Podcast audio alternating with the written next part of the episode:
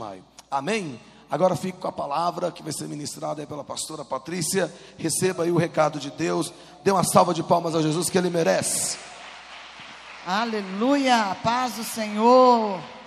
Sejam bem-vindos. Quem estava aqui, tem alguém que estava de manhã, a pastora estava no culto pela manhã. Em ju, junho, junho, né? Ou julho? Acho que julho, de, meio de julho, nós vamos ter o seminário de escatologia.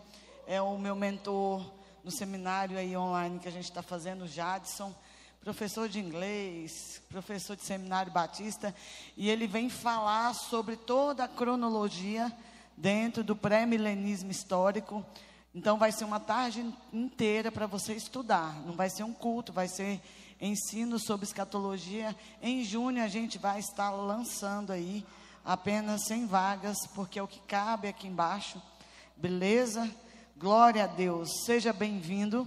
Nessa noite você veio aqui para descobrir que você tem uma dívida. Diga, eu tenho uma dívida. E essa dívida não sai, irmão, do SPC de Deus. É uma dívida impagável. Irmão, não precisa manifestar, mas alguém que já ficou devendo alguma coisa? Ih! A maior ilusão é a Casas Bahia. Não, você compra e você paga em 30 vezes. Você compra um carro e paga em 36 meses. Alguém já fez essa. Oh, meu Deus. Aí tem uns tal do balão.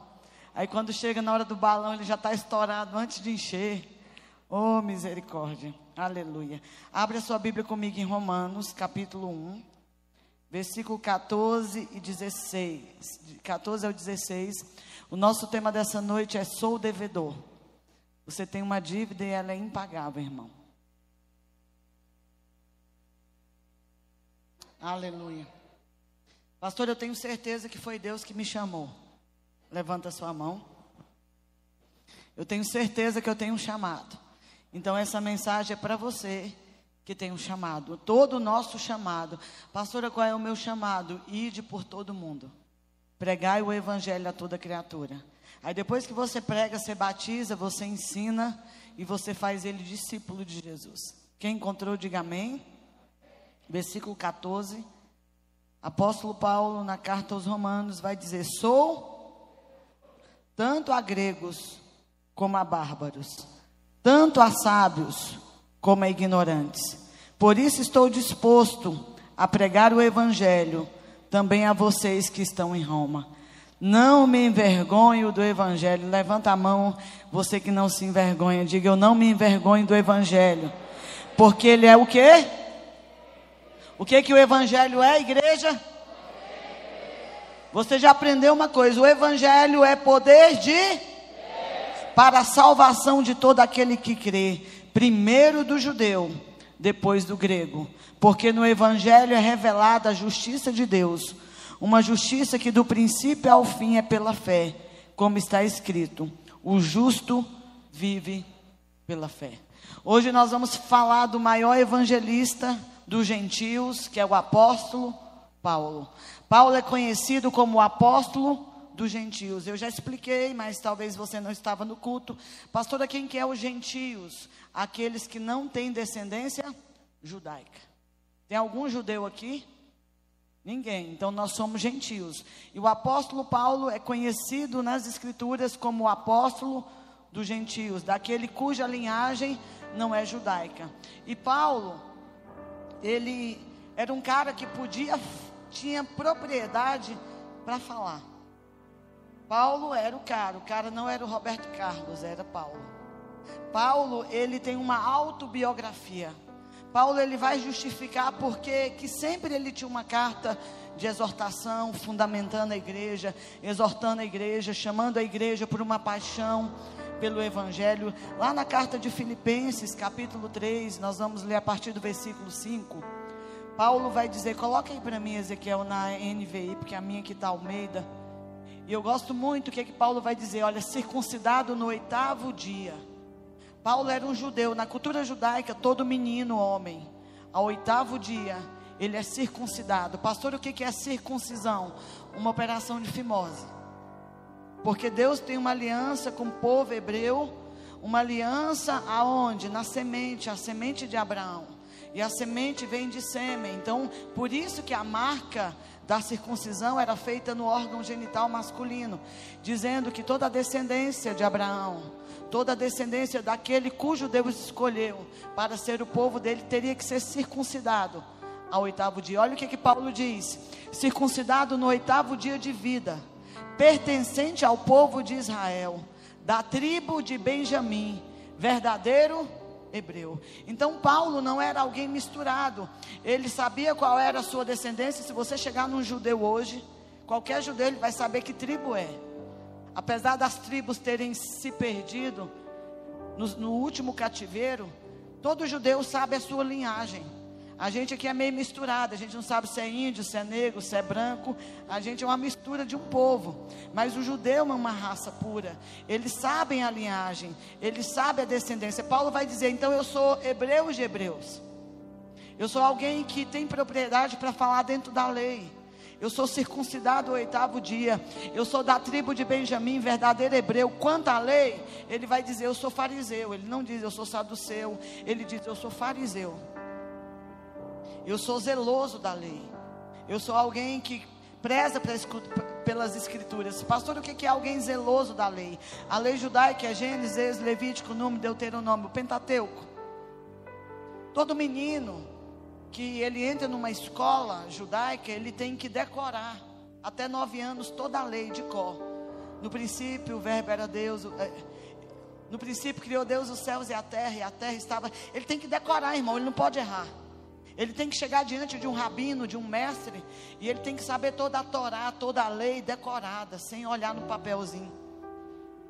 E aí sim ele era aceito numa escola. Aos 12 anos, irmão, Jesus já era mestre. Ele já estava ensinando, era uma cultura judaica. Quando um mestre, algum menino estava recitando alguma coisa e um mestre chegava e colocava a mão no ombro, ele era aceito na escola. Aí você vê Pedrão, o pescador, né, inculto e letrado. Pedro foi rejeitado. Mas na escola de Jesus ele foi aprovado. Talvez, pastora, nessa escola aqui eu não passava, mas na de Jesus você passou. Um dia ele foi lá e colocou a mão no teu ombro e disse: Ninguém te quer, mas eu te quero. Você vai fazer parte da minha escola. Eu tenho um chamado para você. Você é alguém escolhido. Mas Paulo vai dizer: Olha, eu vou chegar lá. Eu sou tudo isso aqui, próximo. Quanto ao zelo, perseguidor da igreja. Paulo era tão zeloso da cultura judaica que ele começou a perseguir a igreja. Em que aspecto, pastor? Ele começou a matar. Ele começou a matar e perseguir a igreja, tamanho zelo que ele tinha pela religião. Conhece gente que tem zelo pela religião? Que as suas tatuagens te condenam, que a sua calça te leva para o inferno, que esse brinco aí é do Satanás. Paulo era zeloso, não estou dizendo que está errado, ele está dizendo: olha, eu era alguém zeloso. Quanto à justiça que há na lei, irrepreensível. Dentro da lei, Paulo estava. Sabe aquela pessoa que você fala assim, dentro da lei, da cultura judaica, Paulo não tinha. Era irrepreensível. Está aqui a biografia dele, próximo versículo. Mas o que para mim era lucro, passei a considerar como perda por causa de Cristo. Então, Paulo, quando vai ter um encontro com Cristo, ele vai dizer: tudo isso é uma perca. Tudo isso, Paulo era alguém que tinha um currículo, para você entender. Se Paulo estivesse nos nossos dias, era um cara que falaria mais ou menos cinco idiomas. Ele chegaria ali na Colômbia, ele pregaria em espanhol, chegaria ali na Itália, pregaria em italiano, chegaria nos Estados Unidos, pregaria em inglês. Era alguém, irmão, conhecedor, culto. Era alguém que tinha um currículo. Você entende quando alguém tem um currículo, que ele chega e o currículo parece que chega na frente dele? Era alguém, irmão, que tinha tudo, tudo, tudo. Ele vai dizer: Eu considerei tudo isso que eu falei para vocês. A minha nacionalidade, o meu conhecimento, a minha tribo, a minha, né, a minha herança, considerei Considerei tudo isso perca porque eu conheci uma pessoa chamada Jesus Cristo. Quem aqui já ouviu falar de Jesus, diga glória a Deus. Paulo ele foi treinado numa escola, existe uma polêmica se é uma escola, eu creio que Gamaliel uma pessoa. Ele era neto de Léo. Gamaliel tem dois Gamaliel, estou falando do Gamaliel do Novo Testamento. A escola de Léo era uma escola conceituada. Sabe aquela escola, irmãos, que você não passa? Quem é bom de escola aqui? Pastor, eu era nerd. Não tem, acho que poucos. Acho que só o Eduardo tem cara de nerd. Mais ou menos. Mas antigamente, quando eu mudei para Goiânia, e eu não passei, irmãos, tinha o exame do visão, lembra? Porque entrar naquela escola tinha que ser muito bom. Pastor, eu não passei nem no ensino médio. Então existia uma seleção. Lá em São Paulo tem a escola chamada Mackenzie. Já ouviu falar? Os Mackenzie são de origem presbiteriana da Idade Média. Os Mackenzie são antigos, convertidos, né? Os primeiros protestantes de descendência Mackenzie. Quem é que passaria no Mackenzie, irmão? É, é, tem a escola tecnológica Instituto ITA. Eu tinha sonho de ir para a aeronáutica, mas as, meu gosto pelo estudo eu não ia entrar no, no ITA, irmão. Eu, eu, pastora, eu, eu sempre fui inteligente na média, assim. Eu passava porque eu não queria acabar as aulas logo. Sabe por que, que eu passava, irmão? Vou confessar esse pecado. Eu passava logo para eu me ver dessa, das aulas. Tinha alguém como eu? Não, pastor, eu ficava na recuperação mesmo. Quem ficava na recuperação aí, levanta a mão. Fala, Deus tem misericórdia. Tem alguém que já reprovou de ano aqui, irmão? Levanta a mão para Deus te ver. Deus já sabe, irmão. Tem alguém que desistiu de estudar aqui? Misericórdia. Fala assim: Eu não gosto de estudar. Meu currículo está escrito uma palavrinha chamada Jesus. Se não for Jesus para abrir a porta, pastora, eu estou lascado. Misericórdia. Mas em Atos capítulo 9, versículo 3 a 5, nós vamos ler na Almeida. Olha o que, que acontece com esse homem, com esse currículo todo. Fariseu de fariseus circuncidado ao oitavo dia, da tribo de Benjamim, quanto ao zelo irrepreensível, esse homem, ele vai ter um encontro com Jesus, porque presta atenção, Paulo, dentro do zelo dele, ele estava perseguindo a igreja. E Paulo, ele tem aspirações de morte, ele está indo no caminho para Damasco, todo mundo conhece a história, ele está indo nada mais, nada menos do que para matar cristãos. Você consegue imaginar o Paulão, o apóstolo Paulo, chegando no culto, matador de cristão. Vamos dizer que é nos nossos dias. Paulo se converte aqui, nós vamos chegar lá na conversão dele. Mas Paulo acaba de converter e ele chega num culto, irmão, e a fama dele era matador de cristão e ele senta na cadeira justamente vazia do seu lado, Jacques. Irmão, como é que você ficaria num culto desse que tem um cara que mata cristão? Você ficaria igual você está de boa? O que que você pensaria humanamente? Qualquer hora ele vai sacar a arma e vai me matar. É ou não é? Irmão, seria um culto avivado que os intercessores estavam lá, amarra Jesus, amarra, amarra. Às vezes vem pessoas tensas no culto, a gente fica, meu Deus, o que que é? Crente, é, é P2, é o quê? Mas Paulo, ele vai se converter e ele vai para o meio dos crentes. Os crentes, irmão, ficam assustados, porque a Bíblia não diz quantas pessoas Paulo matou. Mas ele era matador de cristãos, perseguidor da igreja. E aqui no capítulo 9, versículo 3, vamos ler, diz o seguinte: seguindo ele estrada fora, ao aproximar-se de Damasco, subitamente uma luz do céu brilhou ao seu redor. Diga comigo, uma luz. Diga bem forte, uma luz. E caindo por terra, ouvi uma voz que lhe dizia: Saulo, Saulo por que me persegues? Ele perguntou: Quem és tu, Senhor? E a resposta foi: Eu sou Jesus, a quem tu persegues. Paulo era tão curricular, irmão, que ninguém ousava pregar para ele. Mas tem um irmão que quando entra na batalha, quando entra na história, ninguém pode deter, ninguém pode parar. A luz que Paulo viu foi o próprio Jesus. Eduardo, meu filho, eu sei que você gosta de ler. Se você amou oração incansável, eu vou pedir um. A gente pede livro, irmão, a gente não ganha nada com os livros. Se você fizer, aí a gente pede grande quantidade para você não pagar o frete. É tudo que a gente leu. Esse livro a gente trouxe duas unidades, não sei quem comprou a outra.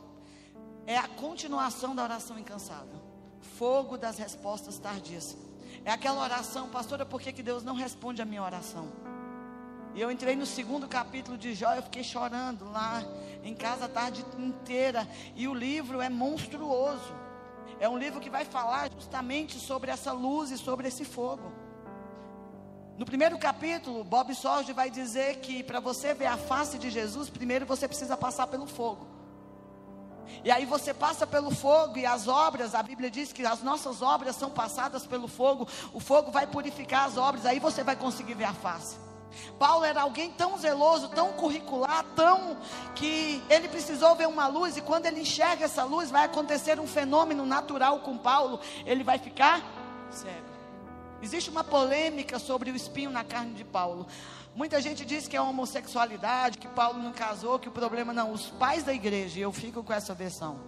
Diz que o problema de Paulo, o espinho na carne de Paulo era a visão. Porque alguém que gosta de ler, estudar, perder a visão, ele não é. Se você assistiu o filme no cinema, né, baseado em Lucas, do apóstolo Paulo, você vai ver que ele tinha uma debilidade na visão. Paulo não, não ficou enxergando da mesma maneira. Paulo ficou com uma debilidade na visão. Por quê, pastora? Porque ele viu uma luz. E quando ele vê a luz, ele se assusta. Irmão, ele não viu a luz somente, ele viu Yeshua. Ele viu o próprio Jesus. Jesus diz: Paulo, eu sou a quem você persegue. Paulo se aqueda. O original aqui diz que ele se aqueda. Ele se joga ao chão e pergunta, uma das perguntas mais poderosas: Quem és tu, Senhor? Eu sou a Jesus quem tu persegues. E nesse dia, diga comigo, nesse dia, Paulo se converte. Você lembra o dia que você converteu, irmão? Você lembra o dia que essa luz invadiu a tua vida e transformou? Você lembra o dia que, assim como Jacó, você foi marcado? Você lembra o dia que você se dobrou, que você se jogou e diz: Deus, eu não posso viver sem a tua presença, eu não posso viver sem a tua glória. Irmãos, eu sempre ministro isso e você sempre vai ouvir da minha boca. Se você teve um contato com a luz, se você teve um contato com a presença, você é alguém estragado. Você vai lá para o mundo e o mundo não tem sabor. Porque quando você é uma pessoa que não conhece o Evangelho, eu não nasci no Evangelho, eu não tive essa bem-aventurança, eu vim do mundo, eu nem sabia o que era crente, não sabia o que era Bíblia, eu conhecia a religião. A religião dos dogmas, das procissões, de acender vela, eu conhecia a religião. Então, beber é normal, se drogar é normal, porque quem está na religião não tem sensibilidade. Está igual o, o ídolo descrito em Salmo 115: cego, surdo e mudo. A quem você adora, irmão, você fica parecido. Sabe por que, que você é parecido com Jesus? Porque você adora Jesus. Então, se você está adorando a Jesus, você tem que ser alguém parecido com Jesus. Mas quando você vai para o mundo conhecendo o Evangelho, o pecado nem tem sabor. Você peca e fala assim: nem teve graça. E a única coisa que você consegue é chorar. Alguém está entendendo o que eu estou dizendo? Irmão, o mundo não tem sabor porque o Evangelho te estragou. Diga para quem está do seu lado: Entendeu, meu filho, por que, que não dá para viver uma vida de pecado? Porque você já pisou no Santo dos Santos. Em outro lugar você não sabe viver. E Paulo tinha uma base do seu apostolado, e a base do apostolado de Paulo era fundamentada nessa experiência, uma experiência de conversão. Você sempre vai ver Paulo falando do Evangelho. Eu me glorio no Evangelho. Olha o Evangelho. Paulo vai falar do Evangelho porque o Evangelho não é um livro. Evangelho, é uma pessoa. Primeiro, Paulo conhece a pessoa para depois ele conhecer a história. Pastor, o que está acontecendo comigo? Você conhece a história do Evangelho, mas você não conhece o Evangelho. O Evangelho é uma pessoa chamada Jesus Cristo. Tem alguém que conhece Jesus Cristo aqui? Diga glória a Deus.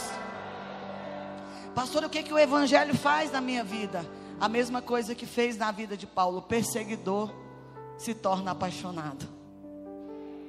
Perseguidor se torna apaixonado. Paulo, ele é um homem apaixonado por Jesus. Paulo é um homem que você olha para a vida dele e vê esse poder de paixão, de fogo e de glória. Olha o que, que diz Efésios 3:8. A mim, o menor de todos os santos. Olha o currículo de Paulo. Mas o que, que o Evangelho faz com Paulo? Faz com que ele veja a si mesmo como o menor. Irmão, como que nós temos que nos ver o menor? O menor, diga eu sou o menor. Você tem que considerar o outro superior a você. A mim, o menor de todos os santos, me foi dada essa graça de pregar aos gentios o evangelho das insondáveis riquezas de Cristo. Deus está dizendo que você também é esse Paulo, que foi te dado o poder de pregar o evangelho da gloriosa riqueza de Cristo. Levanta a mão e diga: Eu sou o pregador, eu sou alguém escolhido por Deus para levar a mensagem mais poderosa de toda a história. Eu sou o pregador dessa mensagem. Olha o que, que Paulo vai dizer em Atos 20, 24. Porém, em nada considero a vida preciosa para mim mesmo, contanto que complete a minha carreira e o ministério que recebi do Senhor Jesus para testemunhar o evangelho da graça de Deus. Paulo está dizendo: a minha vida não é preciosa. Fala para quem está do seu lado: olha, irmão, rasga o seu currículo. Pastora, é, me ajudem aí, gente. A memória da pastora de vocês é, é, é uma bênção. É, como que é a carteirinha de engenheiro? CREA, OAB. Tem nome? É OAB mesmo, né? OAB, pastor, eu tenho CRM. Rasga, irmão, porque se você não tiver evangelho, é só um currículo. Deus te chamou para algo maior, para você ser embaixador de Cristo, irmão, é maior do que, ai pastora, mas eu amo tanto a minha carteirinha. Glória a Deus por isso, você conquistou. Deus vai te usar, mas se você perder, a graça dele te basta.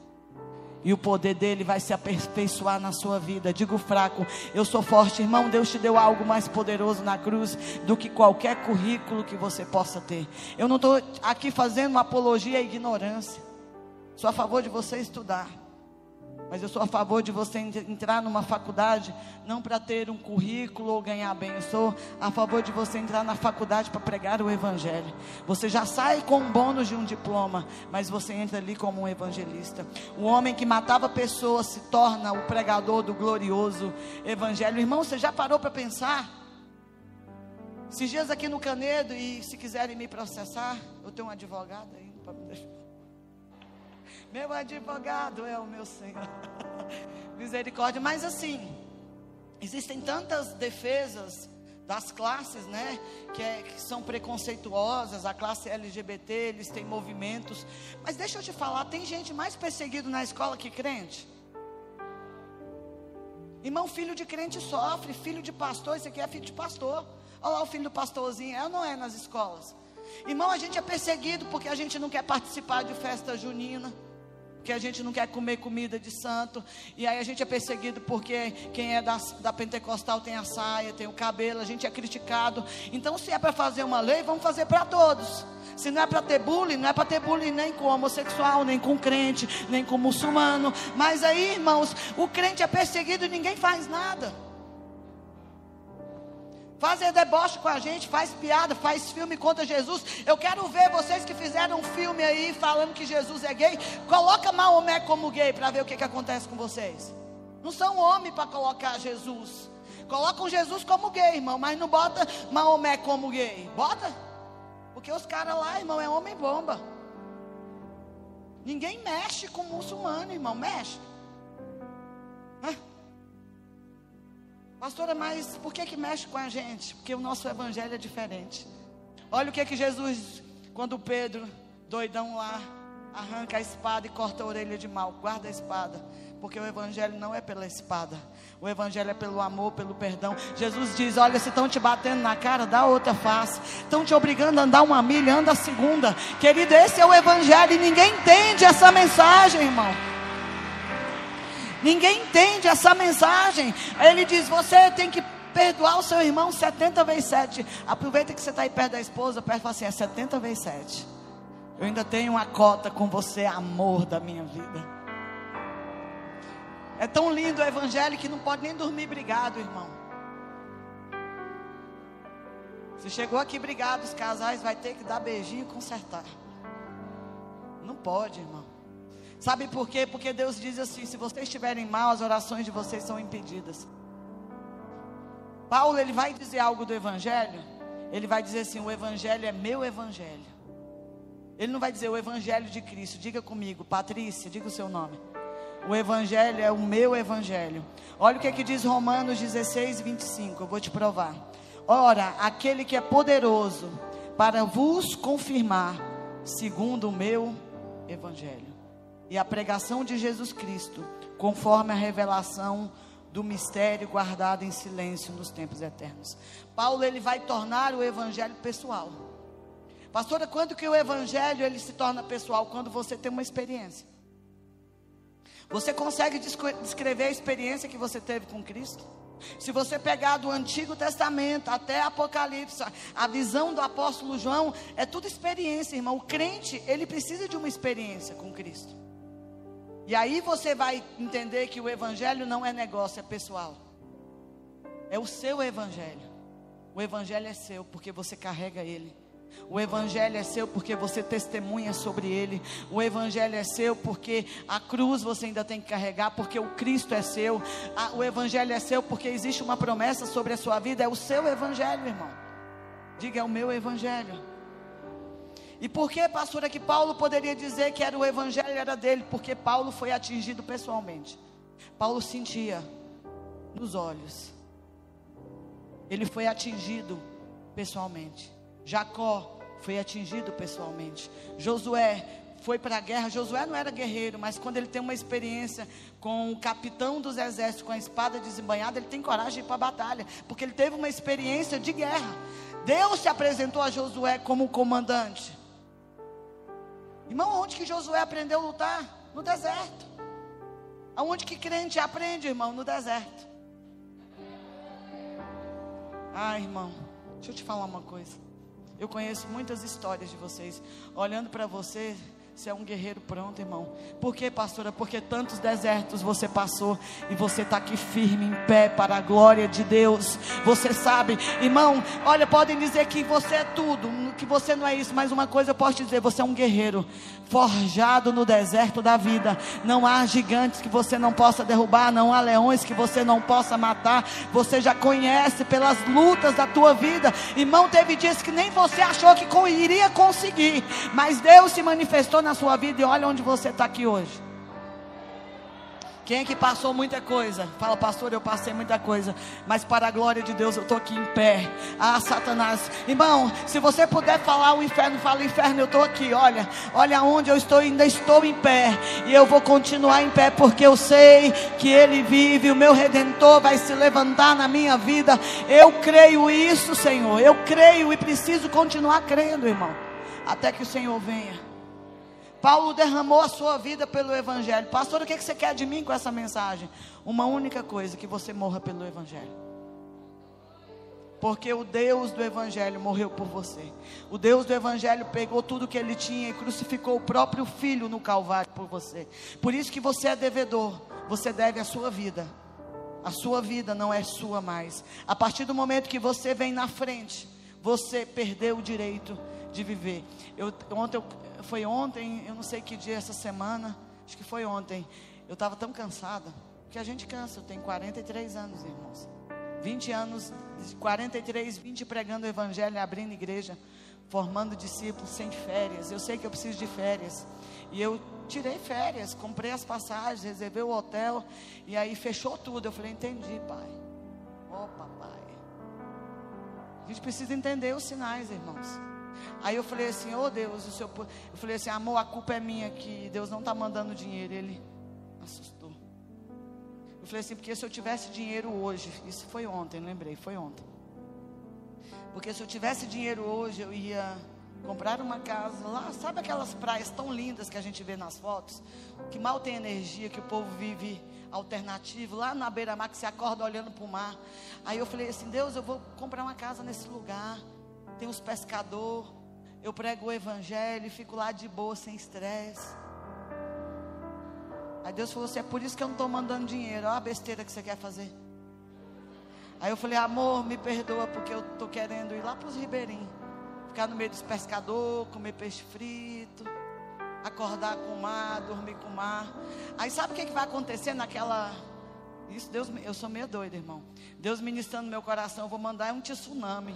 Para matar todo mundo lá é culpa sua. Aí eu falei, amor, me Fala pro irmão, tem tsunami, que é culpa sua.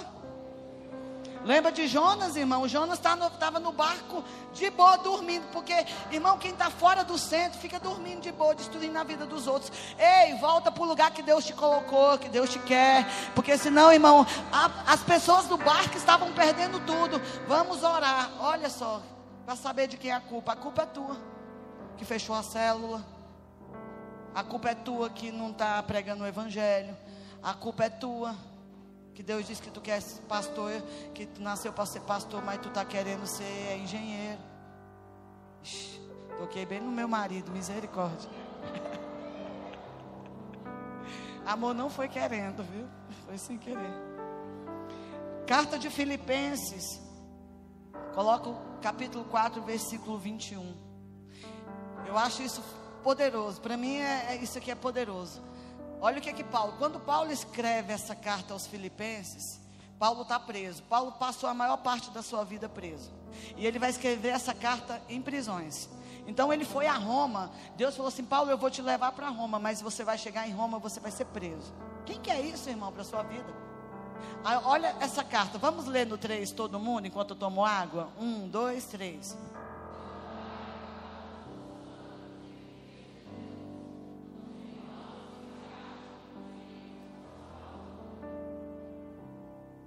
Tem uma versão que diz: os da casa de César. Paulo abriu uma célula no nariz de César. Paulo estava preso em Roma, uma prisão domiciliar. E Paulo era o pregador do evangelho, irmão. E Paulo começou a dizer: Eu estou preso, ó. Mas o soldado aqui começou a converter. Olha, os da casa de César. Irmão César, Roma era uma cultura que abraçava todas as religiões. Roma, ele conquistava e permitia que você ficasse com a sua religião. Então, tanto é que tem um panteão de Roma, todos os deuses. Era comum da cultura, mas Paulo vai como prisioneiro porque o evangelho estava sacudindo o império chamado Roma. Ao ponto dos nossos irmãos em Roma terem que fugir de Roma. Depois você leia, seja curioso para ler a história da igreja, perseguição. Irmãos, os nossos irmãos eram queimados em postes.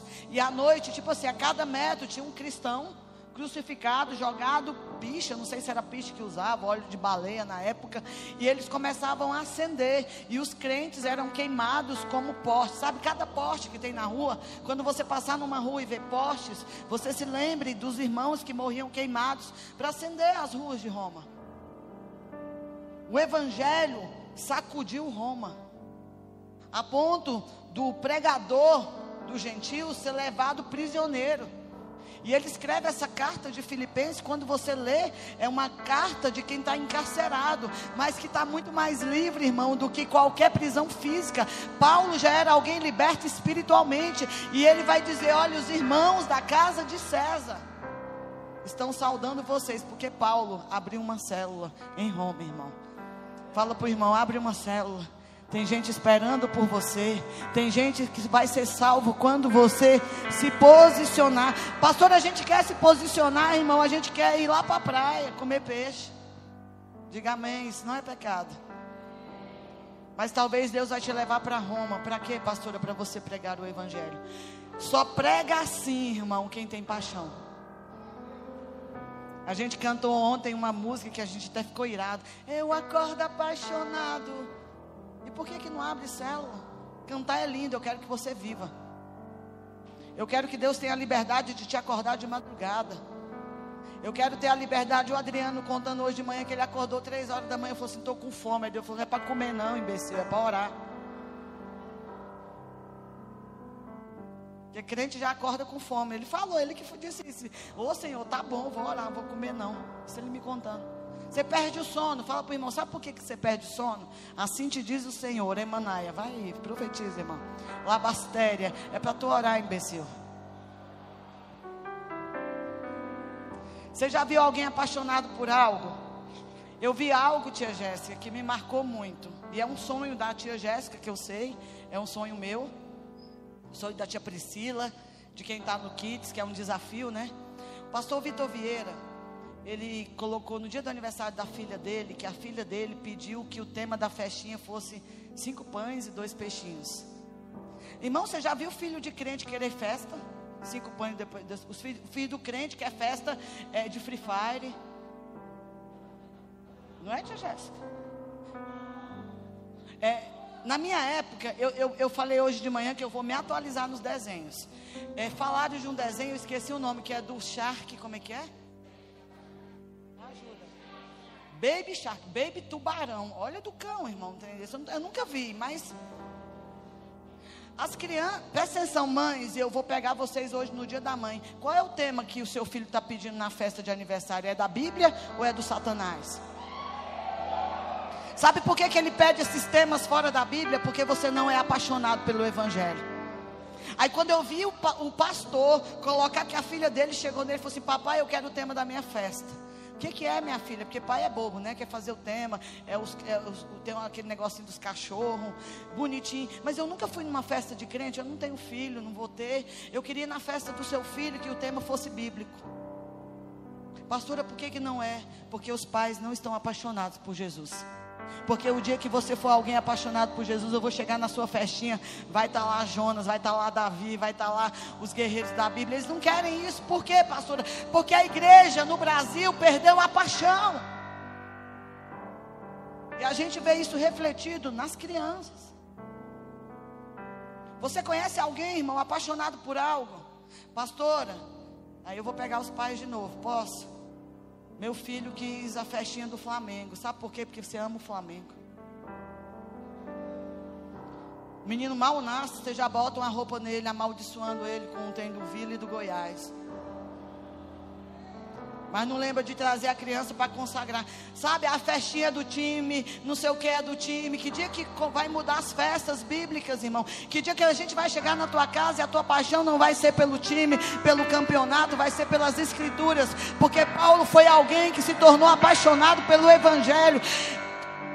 Eu quero que você se apaixone. Gente apaixonado, ele veste. A Cristiane era apaixonada aí pelo Vila Nova, não comia nem alface porque era verde. Sabe? Fala para quem está do seu lado. Fica com essa idiotice, irmão. A única paixão que você tem que ter é por Jesus. Eu não estou dizendo que você não pode torcer por um time, mas esse time não pode ocupar o primeiro lugar no seu coração, independente se é final, querido. Pastor, é a final do Mundial. Você assiste desde que você não tenha célula. Você não vai mudar o dia da célula porque o seu time vai jogar. Hashtag fica a dica. Pastora, mas é a final. Irmão, deixa eu te contar uma coisa. Olha aqui para mim. Você está desatualizado. Fala comigo, desatualizado. Toda vez que você vai atualizar, fica um negocinho, né? Hoje é um robozinho. Você está desatualizado. O campeonato já foi vencido há dois mil anos atrás. A final já foi estabelecida. O cordeiro estava morto, mas o cordeiro está vivo pelos séculos dos séculos. Irmão, já foi garantido. Ninguém tira esse título, irmão. Ninguém tira. Você se, você se veste, veste os seus filhos de tudo, menos do cordeiro. Quando o homem peca ali no jardim do Éden, Deus mata o cordeiro e veste o homem e a mulher do cordeiro. Pastora, do que, que eu tenho que estar vestido? Do cordeiro. O evangelho que Paulo pregava era a mensagem que capturou o seu coração. Irmão, a gente só vai falar daquilo que o nosso coração está cheio. Por que, que às vezes a gente passa aqui na rua, às vezes eu e meu esposo vem dar uma volta e a gente encontra o Ezequiel, o Herdas pregando na rua. Esses dias a gente passou, o Ezequiel estava na distribuidora, pregando na distribuidora. Irmão, e ninguém pediu para ele pregar. Ninguém precisa montar uma equipe de evangelismo para a gente ir para a rua, porque você já é evangelista, você prega, nem que seja com a sua vida. Pastor, eu não posso falar, então eu vou viver. Mas se eu puder falar, eu vou falar de Jesus, eu vou pregar. Irmão, você abastece o carro e o frentista nem ouve de Jesus. Sabe, aí eu passei e vi o Ezequiel pregando. Cara, o cara estava com uma, uma cerveja na mão, estava bêbado, ele estava lá. Sabe, talvez o cara não, mas a convicção no coração dele, eu falei, Deus, isso me dá força para continuar. Porque a gente vai falar daquilo que a gente é apaixonado, irmão. E só tem uma linguagem na boca do crente. A minha paixão é Ele. Paulo era alguém apaixonado pelo Evangelho. Ele vai dizer em 1 Coríntios 2, 22: Porque eu decidi nada saber entre vós, senão a Jesus Cristo e esse crucificado. Paulo pregava o evangelho da cruz. Deixa eu te dizer, o evangelho não é para te dar campanha, para você ter carro, casa, o evangelho é para te matar. Se você não perder a sua vida, você não vai encontrar a vida dele. Evangelho, querido, é cruz. Diga para o seu irmão, não é campanha de prosperidade. Você já é rico e nem sabe. Sabe por que, que você é rico? Porque você já tem Jesus. Amém. Glória a Deus. Olha o que, é que Paulo vai, vai dizer, você conhece o texto, Gálatas 2, 19 e 20. Porque eu, mediante a própria lei, morri para a lei, a fim de viver para Deus. Estou crucificado com Cristo, logo já não sou eu quem vive, mas Cristo vive em mim. E esse viver que agora tenho na carne, vivo pela fé no Filho de Deus, que me amou e a si mesmo se entregou por mim. Paulo se converteu em qualquer tipo de pessoa para pregar o Evangelho. 1 Coríntios capítulo 9, eu queria muito que você abrisse a sua Bíblia mesmo de papel ou digital e que você marcasse esse versículo. Esse versículo ele é poderoso, nós vamos ler na NVI, 1 Coríntios 9. Você conhece o texto, mas é um texto de todo evangelista.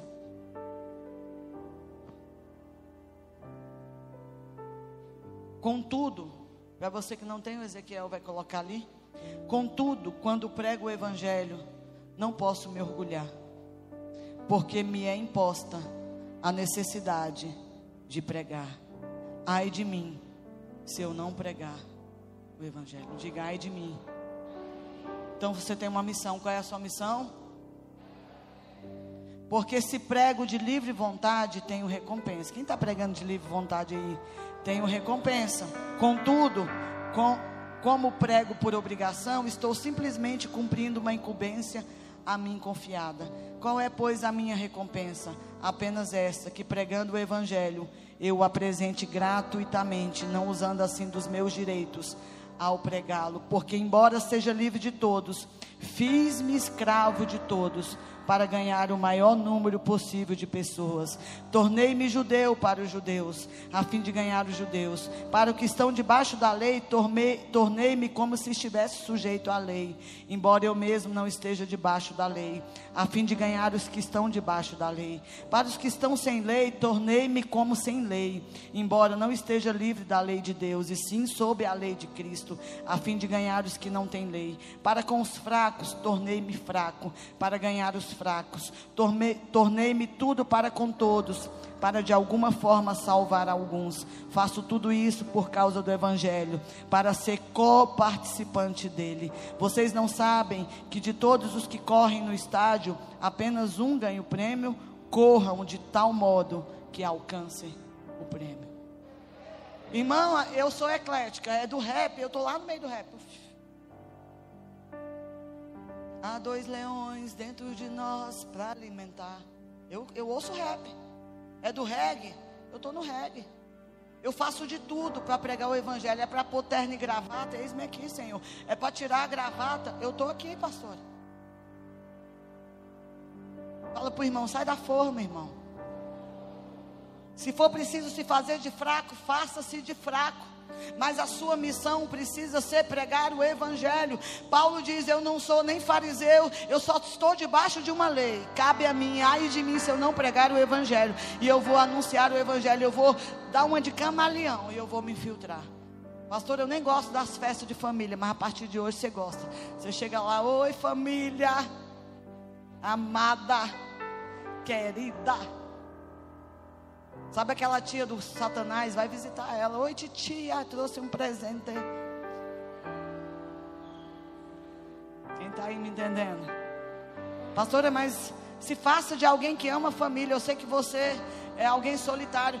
Irmãos, é o evangelho, ele precisa ser anunciado de alguma forma. E é você que vai anunciar. A gente começou lendo Romanos, eu sou devedor. Existe uma dívida, sabe por quê? Porque você, irmão, era o maior dos pecadores. Você sabe de onde Deus te tirou, eu sei. Por que, que eu gosto muito de libertação? Eu falei algo no domingo de manhã, não posso falar porque está gravando. Mas eu sou alguém que gosta de libertação por um motivo: porque eu tinha demônios no meu corpo. E eu tenho total consciência, como pastora, que quem aqui já expulsou demônios no, no encontro? Você já viu a pessoa quando o demônio sai, que ela está no chão, ela acorda e olha, tipo assim: o que, que eu estou fazendo aqui no chão? Que ela não lembra? Você já viu gente dizer que matou os outros e não lembrou? Eu não estou aqui arrumando desculpa para matar. Eu estou dizendo que é, o domínio de Satanás é tão grande que leva a pessoa a fazer coisas. Eu sei, irmão. Eu sei o que é ser dominado, o que é ter demônios no corpo. Eu, eu quando leio sobre Maria Madalena, eu choro. Por que, que Maria Madalena era grata? Por que, que ela estava em todo o processo da cruz? Por que, que é ela que vai no túmulo? Porque Maria Madalena sabe o que é ter o corpo livre de demônios. Maria Madalena era uma prostituta. E os demônios usavam o corpo de Maria Madalena para a prostituição. Eu sei o que, que é. Quando, por que, que eu me esforço muito na libertação? Porque eu sei o que, que é ser liberto, irmão. Eu sei o que, é ser escravo, mas eu sei o que, é ser arrancado, sabe? Eu fico olhando para o gadareno e eu falo, meu Deus. Quando ele acordou e se viu sem roupa, ele falou: O que é isso? Jesus falou assim: Volta para casa. Volta para casa e seja um missionário. Ele se veste, ele começa a comer, ele tinha perdido a identidade, a libertação, ela é poderosa, irmãos, nesse aspecto. Por isso que eu amo a obra da cruz, porque a cruz nos liberta. Você sabe, pergunta para quem está do seu lado, você sabe de onde Deus te tirou? Quem aqui foi livre de alguma coisa, levanta a mão e glorifica a Deus. Fala, Deus, obrigado, Deus, obrigado, porque o Senhor tem cuidado de mim e você é devedor, você tem uma dívida com o Evangelho, você não pode ficar aí só sendo liberto, você tem que ser um libertador, você não pode ser só alguém curado, você tem que ser alguém que estende os braços para curar, você tem que usar quão formosos são os pés daqueles que anunciam as boas novas de paz. Eu sou tão grata porque a gente às vezes consegue olhar para algumas pessoas e ver chamado. Irmão, eu não te conheço, mas você sabe que você tem um chamado. Não, nem sei por que você está aqui ouvindo essa mensagem. Mas você tem um chamado. A gente brinca que todo mundo sai para pregar, mas tem gente que tem um chamado diferenciado. E você é um. Não sei como está a tua vida, mas você tem um chamado. Paulo vai dizer: Eu sou mais pecador, mas a graça de Deus me visitou. Alguém que foi visitado pela graça. Irmão, só quem. Não se esqueça de uma coisa: Olha aqui para mim. O seu telhado é de vidro, viu? Por que a gente se escandaliza com o pecado do irmão? Você ficou sabendo? A Bíblia vai dizer que você, presta atenção, que Deus te livre da queda. A Bíblia diz que aquele que está em pé, cuide para que não. Mas quando você cai, você cai em qual área? Na área que você era escravo. Se um dia eu for cair, eu vou cair no vício, no álcool, na prostituição. Então todo mundo aqui foi tirado de algum lugar e Deus disse: seu telhado é de vidro. Então lembrando que o seu telhado é de vidro, pare, fala para o irmão, segura as pedras aí, irmão. Não é porque você está em pé, está liberto, está bonito, que você tem o direito de jogar pedra no telhado de quem caiu, de quem pecou. Então lembra de onde você foi arrancado. Pastora, tem alguém caído e pecado. Então é hora de você levantar em oração e intercessão. Joga fora essas pedras, irmão. Porque você está com telhado de vidro. E não mudou o telhado, viu? A gente esquece de onde saiu. Eu não estou dizendo que não tem que ser corrigido, exortado e disciplinado. É o momento de ser amado. Fala para o irmão, segura as pedras. E Paulo sabia que tinha um telhado de vidro. Paulo era um assassino. E ele diz: Eu tenho uma dívida de amor. Porque de perseguidor a pregador, de assassino a pregador, de assassino a preso, mas a prisão não foi porque eu matei cristãos, a prisão é por causa do Evangelho. Irmão, se for preciso se colocar em cárcere por causa do Evangelho, se submeta. Por isso te digo, Lucas capítulo 7, versículo 47, uma pecadora, Jesus, ele vai visitar a casa de um religioso, e quando ele está nessa casa, a Bíblia diz que uma pecadora entra. Algumas versões dizem Maria, está na casa de Simão, a pecadora entra se lança aos pés de Jesus e começa a chorar e enxugar os pés de Jesus com o cabelo. E Simão, no texto, diz que Simão fala assim: se esse fosse profeta, esse saberia quem é que está tocando nele é uma pecadora. Aí Jesus, sabendo, porque Jesus sonda mentes e corações, falou: Simão eu cheguei na tua casa, você não me deu água, você não lavou meus pés, mas essa pecadora, desde a hora que eu cheguei, ela está prostrada, me adorando. O culto começou, não foi quando eu cheguei na tua casa, o culto começou quando ela entrou, porque ela se jogou aos meus pés. Pastor, aonde o culto começa? Quando a gente se lança aos pés de Jesus, sabendo quem nós somos, irmãos. A nossa estrutura é pó, a glória é dele. O culto na casa de Simão ou na casa do religioso começou não foi quando Jesus chegou, mas quando um pecador entrou em adoração. Tem pecador aqui, irmão, tem gente que pecou, tem gente que falhou. Pastor, onde o culto começa? No momento que você levantou as mãos e disse: Majestade Santa, Santa, e você se rendeu. O culto começou aí para você. Olha o que, que Jesus vai dizer, Lucas 7, 47, se eu não me engano. Por isso te digo: perdoado lhe são os seus muitos pecados, porque ela muito amou, mas aquele a quem pouco se perdoa, pouco ama. Irmão, você tinha muita coisa para ser perdoado? Levanta a mão. Quem tinha? Então você foi muito amado. Se você foi muito perdoado, você é alguém muito amado. Então, se você foi muito perdoado, você tem que perdoar muito. Diga para quem está do seu lado: você tem muita coisa para perdoar, irmão. Ai, como é difícil. Me ajuda, Deus. Fala, estende a mão para esse irmão diga: Deus, ajuda ele a perdoar quem está perseguindo, quem está caluniando. Ajuda, Deus, dá força. Porque ele foi muito perdoado. Então, ele foi muito amado. Então, se ele foi muito perdoado e foi muito amado, ele tem que perdoar. No mesmo nível que ele foi amado. Paulo começou a falar da maravilhosa luz, ele pregava Jesus. João 8,12, de novo lhes falava Jesus dizendo: Eu sou a luz do mundo, quem me segue não andará nas trevas. Ah, irmão, a gente já podia ir embora. Quem me segue não andará nas trevas. Se você está em trevas, você não está seguindo Jesus, porque Ele é a luz do mundo. Se você está seguindo Jesus, você não pode estar em trevas. Pelo contrário, terá, terá a luz da vida. Paulo viu essa luz e o que é que Paulo ficou? Devedor. Levanta a mão e diga: Eu tenho uma dívida para o Evangelho. Ai de mim se eu não pregar o Evangelho. Essa luz cegou Paulo para que ele pudesse ver. E hoje Deus te trouxe aqui, se for preciso, irmão, ele te deixar manco para você não andar mais da mesma forma. Olha as características, as marcas que Cristo deixou nas pessoas. Uh, sozinho não estarei, né? Há um outro na fornalha. Eu estou só ouvindo essa música porque eu sou apaixonado. Moisés, quando sobe para receber de Yeshua as tábuas da lei, ele fica 40 dias na presença de Yeshua. Então, quem está na presença de Deus não sente fome nem sede, ele jejuou, irmão.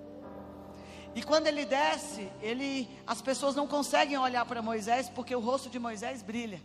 Por que, que brilha? Porque eles viram a luz. Quando Deus decide ter uma nação de sacerdotes, a gente canta, né? Eu vou subir o monte que muitos desistiram. Quando os sacerdotes, né, os anciãos de Israel estão subindo no Sinai fumegando. Irmãos, eu, eu, eu sonho em Jerusalém porque eu quero subir o Sinai para olhar.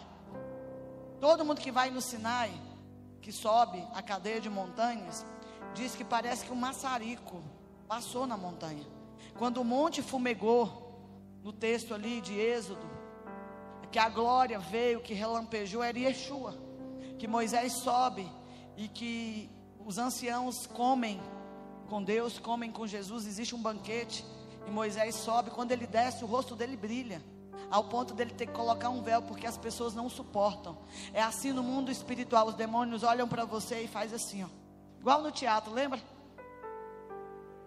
Sabe por que, que o, o inferno não te suporta?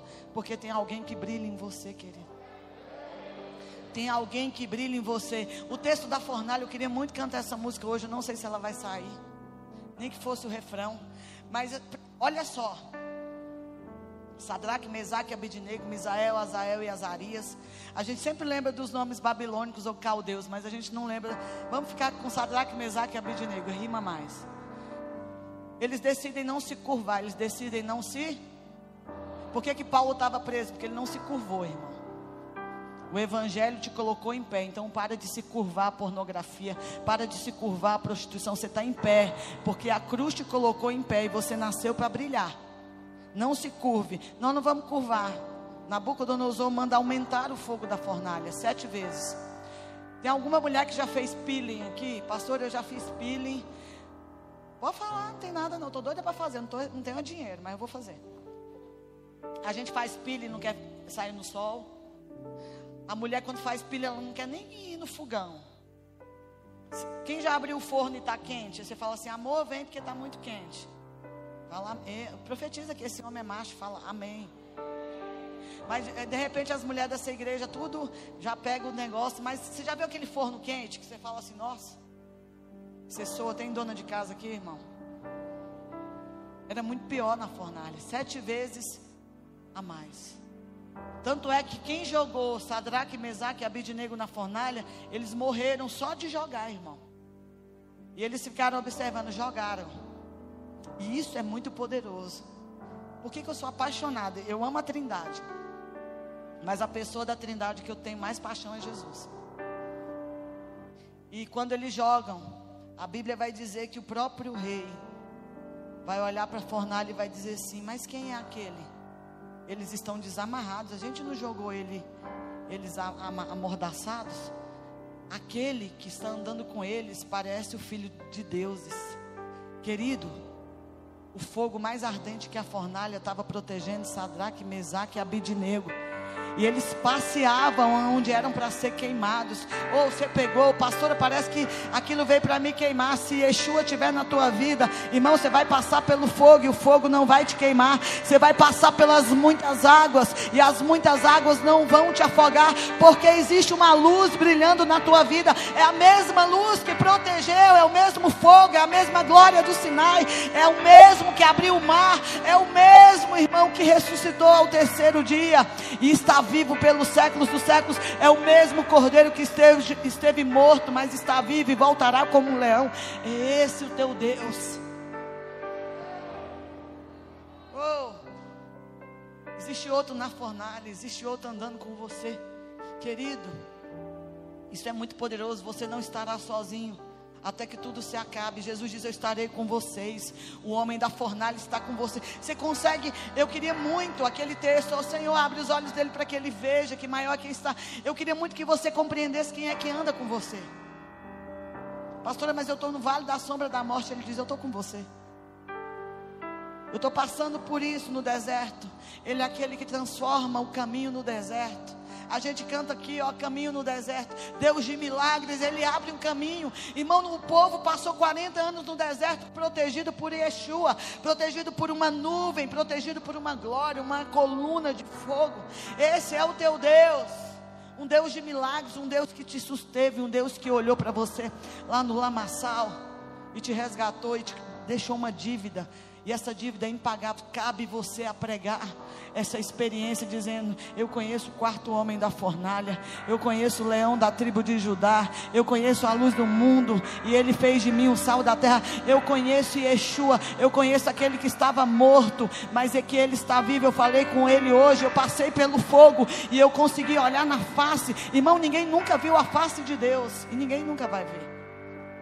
Mas a face de Yeshua você pode olhar. Você pode olhar nos olhos dele. Todas as vezes que você olha para ele, ele te purifica. O fogo te santifica. O fogo, quando você passa a prata e o ouro, as impurezas saem. Pastora, por que, que eu preciso ter contato com a glória? Por que, que eu preciso ser um adorador? Irmão, eu gosto de culto que a presença vem, porque toda vez que a presença vem, a gente é transformado, a estatura do varão perfeito, a gente é tocado, a gente é transformado, a gente não sai de um culto da mesma maneira, irmão. Quando a presença de Deus nos toca, a gente não anda igual, a gente não enxerga igual. E aquele homem vai se converter, depois você estuda. Nabucodonosor se converte. E ele vai conhecer o Deus dos céus o Deus Todo-Poderoso. E é isso que você está aqui. Eu estou aqui para dizer que tem uma dívida que você tem que começar a pagar ela hoje. Cabe a você pregar o Evangelho. E o Evangelho não é só um livro, irmão. O Evangelho é uma pessoa. Comece a falar sem ninguém mandar. Sabe? Fale: olha, Jesus está vivo. Quão formosos são seus pés. Quando você anuncia, você está calçado da sandália da pregação do Evangelho. Lucas capítulo 10, versículo 19 vai dizer que ele te deu autoridade. Que autoridade é essa, pastor? O Evangelho. Todas as vezes que você prega o Evangelho, você está calçado. Aí você pode pisar serpentes, escorpiões, sob todo o poder do mal e nada, absolutamente nada, te causará dano. Por quê? Porque você está calçado da sandália da pregação do Evangelho só tem autoridade sobre os demônios sorrateiros, descritos nessas classes que eu acabei de citar. Quem está calçado do Evangelho. O evangelho é simbolizado por uma sandália que não é gasta. Lembra da sandália do povo no deserto? A roupa não envelhecia, nem as sandálias. Porque o evangelho, irmão, não há nada mais atual, não há nada mais novo não há nada mais glorioso. O evangelho você vai fazer igual Paulo vai dizer: "É o meu evangelho e ele vai ser o seu evangelho porque você tem uma experiência com Jesus". Se coloque em pé, nós vamos orar. Pastor, eu vou orar pelo quê? Para que você se apaixone pelo evangelho. Você vai fazer esse pedido, Deus. Eu nasci para pregar. Eu nasci para pregar, eu nasci para pregar. Feche seus olhos. Deus vai te visitar com poder, com glória. Porque o Evangelho de Deus é poder, irmão. Não existe Evangelho sem poder. Você é alguém poderoso quando você se veste do Evangelho. Eu não vou estar sozinho, Deus. Uh, comece a orar em outras línguas, querido. Obrigado, Jesus. Porque um dia eu estava em um lamaçal, Pai.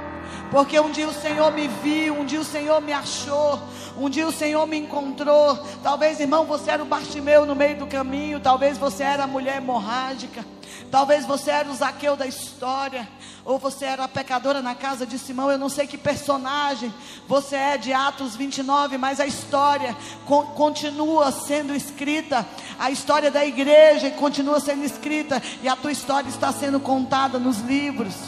Quem você será, irmão? Quem você será? Quem você será? Quem você será naquele grande dia? Você precisa ser alguém marcado pela presença.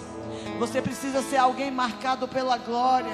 Você precisa ser alguém cheio de expectativa a respeito da volta. Se você ora em outras línguas, comece a orar. Os céus querem te visitar. Cabe sobre você uma responsabilidade. Você tem uma dívida, irmão. Oh, nós te adoramos, Deus. Você tem uma dívida. Orararabassuri andaramanas. Orararabasseri andoremanas. Orecandorerabassuri andaramanas. Ele me ajuda a ser quem falta muito para eu chegar. Ele me ajuda quando faltam forças no meu caminhar. Ele não desiste porque ele não é homem para mentir. E não se arrepende, pois não é filho do homem como eu. Ele me ajuda a ser quem falta muito para eu chegar. Ele me ajuda quando faltam forças no meu caminhar. Ele não desiste porque ele não é homem para mentir e não se arrepende, me entende, além da vida aparente.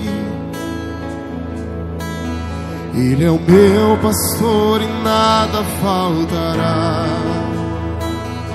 Ele é o meu pastor e nada faltará.